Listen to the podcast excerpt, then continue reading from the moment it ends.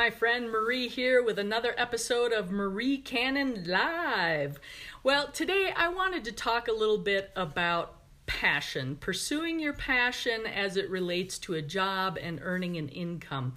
I think it's interesting that a lot of high school graduates, college graduates are hearing things like, if you find a job you love or you do the work you love, you'll never work another day in your life, type of thing. Uh, we're encouraged to pursue our passions, to do the things that really make our hearts feel full. But I think there needs to be a balance with earning an income and being able to support yourself and potentially a family if you have more people involved in your life that you are responsible for. And when we pursue our passions, they don't always necessarily pay the bills necessarily. So I'm wondering if there doesn't need to be a better balance in what we're telling the younger folks nowadays about pursuing your passion when it comes to a career. Now, obviously, you want to do something that serves a purpose, makes a difference, um, makes you feel like getting out of bed in the morning and going to work and earning that income, but at the same time, you do need to be able to support yourself, right? So it's there. There needs to be the idea that I may need to do things I don't really want to do in order to accomplish that, to earn that income, to earn the living. I mean, honestly, the first job that I got was working in a grocery store, Save You Warehouse Foods in Milwaukee. Now, I was 16 at the time. That was the age you needed to be to be able to go out and work and earn an income based on a W 2 hourly wage type of thing. And, and my only criteria was I wanted to earn an income. I didn't care so much what it was that I would be doing. But at the same time, I did not want to do the fast food thing. I had a lot of my friends, of course, high school age, you're working at McDonald's, Wendy's, Burger King, all the fast food places where the high school kids go and work, right?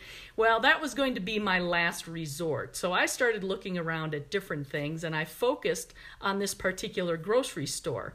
And I went in and I had an interview. I felt like it went pretty well and I didn't know that it was going to be ideally what I wanted to do. Like in my mind, I was interviewing for a cashier job. You know, you sit at the register, you stand there, you talk with people, you ring up all their stuff that they're buying, bag it up, and off you go, take their money.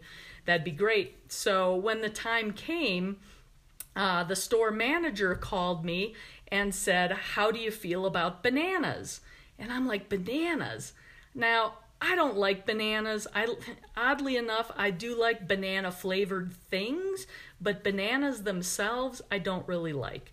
It's I don't know if it's a combination of the texture and taste or what's going on there, but not my favorite thing. But my reply when she asked, "How do you feel about bananas?" I said, "I love bananas." And she was like, "Great, we're going to hire you to work in the produce department." I had no idea what that meant. I didn't know what that looked like all I knew was it was going to be a job, I was going to have a schedule, I was going to earn an income. So I was excited about that.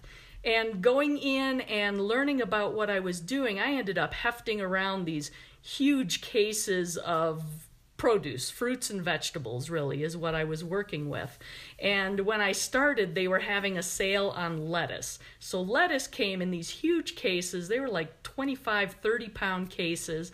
And my job was to take a case of the lettuce, put it on this counter, take off kind of the outer leaves of the lettuce, and then wrap each head of lettuce, and then take it out on the floor so people could buy it. Man, I tell you what, by the end of that first day, my back was killing me. It was way more physical work than what I was expecting to do, and I did not love it. I didn't not only did I not love bananas, I was not a big fan of produce at that point either. But there was an opportunity there to earn an income, and there was going to be all sorts of other roles I was seeing around the grocery store that I could potentially grow into or change over to once that I proved that I was of value, that I could be consistent with the time, beyond time, be there, do the work I was asked to do and do it well. And and the key there was really to add value to what I was doing. And I had all sorts of opportunities. I actually worked at that grocery store for a year and a half, and I got to do just about everything possible in there. The only two departments I didn't work in were the meat department and the deli. And the reason I didn't work in either one of those is you had to be at least 18, and I was too young because of all the sharp machinery for cutting up the meats in the deli, and of course the knives and everything else uh, that they use in the meat department. But everything else I got to do, and I learned a ton. And as I kept transitioning between each one and doing a good job, I earned more. I think there's there's some confusion today with the younger generation that they should be paid a lot right off the bat to do a job they absolutely love. And I have to be honest with you, I don't know that I've ever had any single job that I absolutely loved. There's always some aspect to any work that we have to do that's not going to be our favorite thing to do. I mean, for instance, even just life in general, you can love being a homeowner, but do you love having to cut the grass every week? Or do you love having to scrub the bathrooms? Mm, I don't know, not necessarily, but it's all part of it, right? So I think there's that balance that has to be found. I think some people are missing that. I think it's kind of sad. So my encouragement for anyone watching this is just to realize there's good and there's bad in just about everything you do and you have to take the balance but focus on the things that are the good work toward the things that you really do enjoy and do value and that's where that sense of purpose and mission can come in as you work toward those things that really feed your passion. And you might be surprised. You try different things, you do different jobs, you may discover a passion you didn't even know you had. Who knows? So tell me, drop a comment, let me know. What's your passion? What do you enjoy doing? And are you able to get paid for it? That's what I'd really like to know. Thanks so much for being here. We'll see you again next time.